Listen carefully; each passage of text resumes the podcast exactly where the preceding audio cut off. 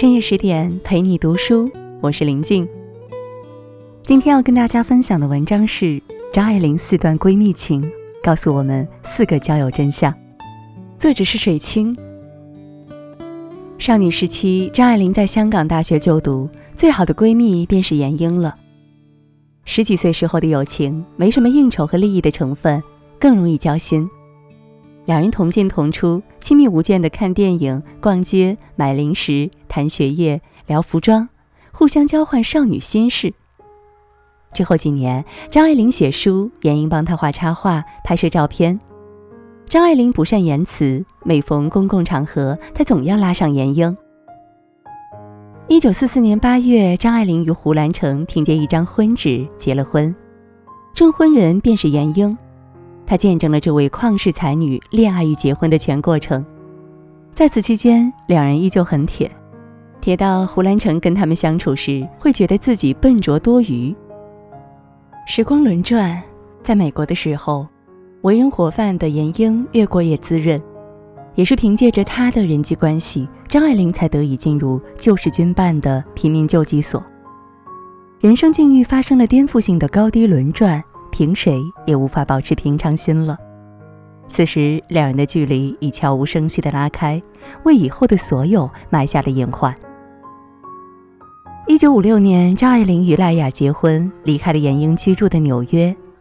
其后，闫英曾经给张爱玲写过好几封信，张。都未回复。闫英总是在信里夸耀她挣了多少钱，夸耀自己多么美丽，多么受男士欢迎。他全然不顾好友此时落魄灰暗的心情，这种得意洋洋的炫耀，任凭是谁，都无法忍受，恨不得立马绝交吧。闫英到老也还是个直肠子的人，也完全没有张爱玲那般的细腻敏感与体贴。他自说自话，还对好友对他的不理睬而感到委屈莫名。之后，两人渐渐疏离，乃至断交。有研究显示，友谊也存在七年之痒，每隔七年，我们一半以上的同性亲密友谊会消失。其实，只要是感情，无论是友情还是爱情，时间久了，彼此经历不同的人生。有着不一致的成长速度，从而导致观念渐渐不同，进而产生情感上的疏离，极致分道扬镳，是再自然、再正常不过的事情。在《亲爱的安德烈》里，龙应台对儿子说：“人生其实像一条从宽阔的平原走进森林的路，在平原上，同伴可以结伙而行，欢乐的前推后继，相濡以沫；一旦进入森林，草丛和荆棘挡路。”情形就变了，个人专心走个人的路，寻找个人的方向。那推推挤挤、同唱同乐的群体情感，那无忧无虑、无猜忌的同僚深情，在人的一生之中，也只有少年期有。每个人在青春年少时，大概都有过一个闫英，他带给我们无忧无虑的快乐和青春浪漫的自私。然而，这种友情只存在于青春年少时。青春的花朵急速凋谢之后，湍急的人生河流中所见的都是些有去无回的人。中年之后，一颗心已千疮百孔，回首当年的简单明朗，再看现在的莫名疏远和冷漠，无端生出无限感慨。很多事情顺其自然，喜欢就靠近，厌倦就分开，让那份纯真的友情深深的埋藏在心底。四十年代，潘柳黛与张爱玲、苏青、关露并称上海文坛四才女。张爱玲对这位独自闯天下的女生是颇为敬佩的。有段时间，她都是潘柳黛为座上宾。有一次，潘柳黛和苏青跟张爱玲约好去赫德路公寓一起吃茶。打开门，只见张爱玲身着晚礼服，浑身香气袭人。潘以为张爱玲是要上街，张爱玲却说。就是在等你们在家里吃茶。在张眼中，这也许是尊重，但是在潘心中，这种行为却炸出了他骨子里的自卑。他觉得自己受到了伤害。从这张小事中就可以看出，张爱玲跟潘柳黛其实是两个三观不同的人。但如果彼此可以懂得、可以理解和宽容，或许也能成为不近不远的朋友。但潘柳黛的妒忌之心，强行的把张爱玲推出了朋友圈。他的好友苏青渐渐与张爱玲靠拢，胡兰成狂热追求张爱玲，洋洋洒洒写了篇《论张爱玲》，大肆吹捧她。上海滩刮起了张爱玲旋风，她开始大红大紫，那种光芒难免让本来同为四大才女的潘柳黛心里失衡。在张爱玲出道之前，上海滩的文坛还有她一席之地，可如今她只能悻悻然居其后。潘手里握有张的第一手八卦资料，于是他不惜用杀敌一千自损八百的愚蠢方式，极尽挖苦之能事，嬉笑怒骂，字字句句用手一推就能挤出一瓶酸得掉牙的醋来。他写了篇论胡兰成，论张爱玲，说张爱玲与李鸿章的关系就好像太平洋里淹死一只老母鸡，上海人喝黄浦江的自来水自称喝到鸡汤的距离一样，八竿子打不着的亲戚关系。他还肆意评价昔日好友，尤其张爱玲的脾气，在这几个人当中比较是有点怪的。张爱玲的自标高阁，不要说鲜花，就是清风明月，她觉得好像也不足以陪衬她似的。一书说得好，朋友与朋友要于中，明察秋毫的那位叫敌人。自此，张爱玲与潘柳黛这位敌人彻底闹崩。女人之间如果真的要崩，往往之前已经埋下了许多局域，之后发生的那一桩事情，往往只是无关紧要的导火索，而一旦闹崩，往往是彻彻底底的老死不相往来。几年后，张爱玲到香港，有人告诉她潘柳黛也在此，张爱玲完全没有想叙旧的想法，只是冷漠地说：“谁是潘柳黛？我不认识。”很赞赏张爱玲的做法，如果三观不同，就不必委屈自己去强融。生而为人，我们总希望自己能周旋好所有的关系，可是，在现实生活中，我们总能遇到与自己三观不同的人。如果选择勉强去迎合，心里肯定还是难以接受，最后只能是作践了自己。友情到最后还是会尴尬的崩掉。友情的事情顺其自然，合得来就处，合不来就散，这远比强融要舒服得多。只是。有意走到穷途末路之时，也不要口出恶言，尤其不要四处散播对方的隐私，说他的坏话。这样做除了显得自己人品低劣之外，其他毫无益处。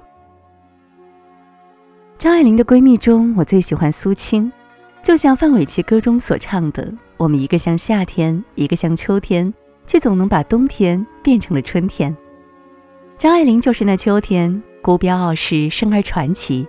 那么苏青便是夏天了，轰轰烈烈，烟火人生。他和张爱玲的小说都有着自传体性质，但张爱玲的更具有文艺色彩，而苏青的则更贴近俗世生活。他的结婚十年，细细碎碎地道尽了女人在婚姻中的磨难和成长。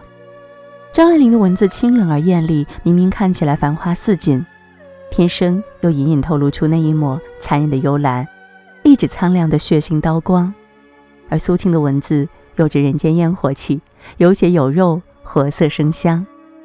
表面上看起来就像夏天和秋天一样不同，但本质上都是对俗世的清醒认知，以及对人生的热爱和悲悯。当时张爱玲如日中天，而苏青的《天地》杂志急需壮大，非常需要知名作家的稿子来撑场面。苏青给张爱玲写去的求稿信也是新颖别致。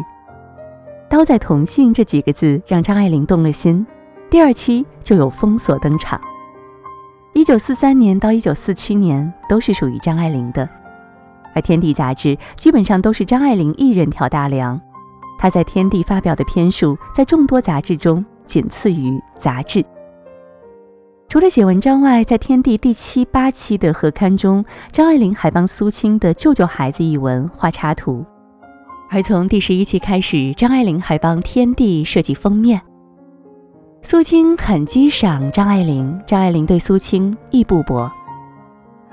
都说友谊的本质以及友谊可以长久的根基，就是相互认同。只有相互认同，才能惺惺相惜。在公开场合，苏张两人也是你抬我敬。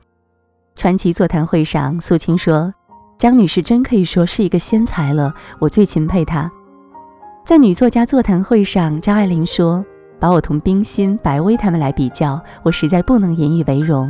只有和苏青相提并论，我是甘心情愿的。”苏青脾气耿直，说话直来直去，容易得罪人。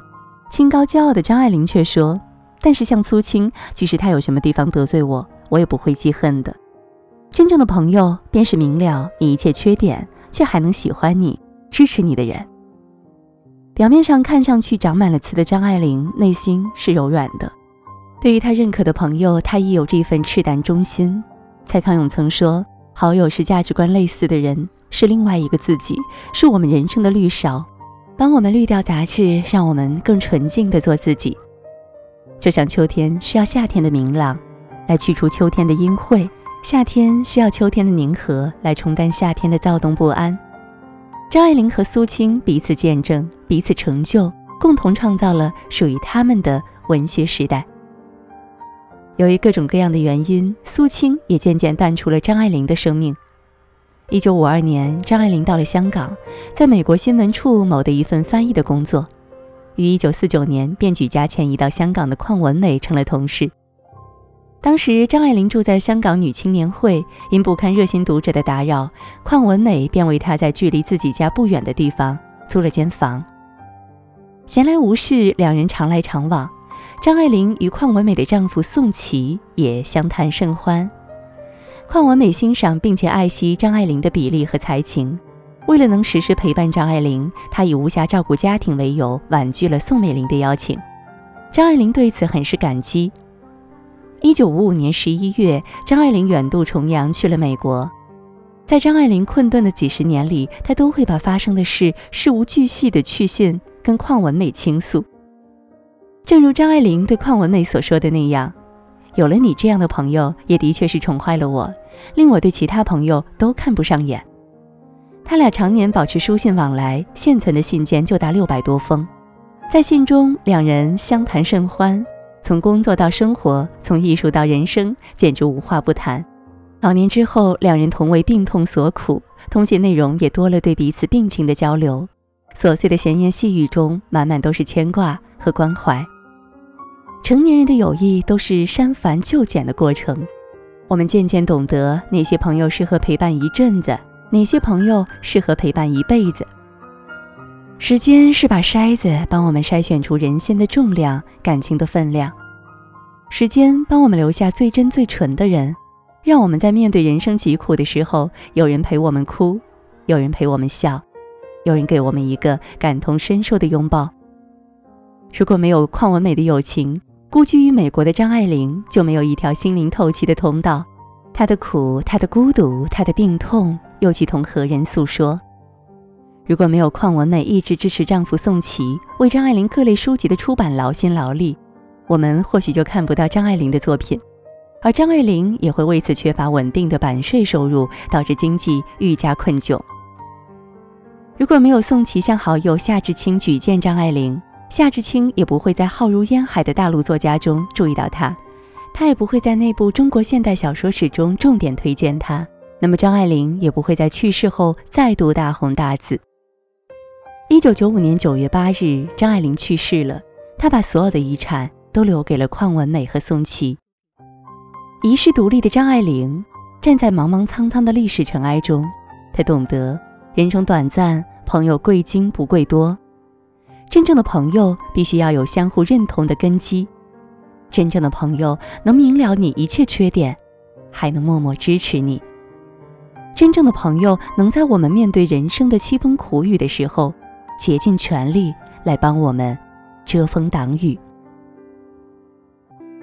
更多的美文，请你继续关注十点读书，也欢迎你把我们推荐给你的朋友和家人，一起在阅读里成为更好的自己。也祝各位晚安，好梦。海尽头的人烟，漫过了远山，漫过了心田。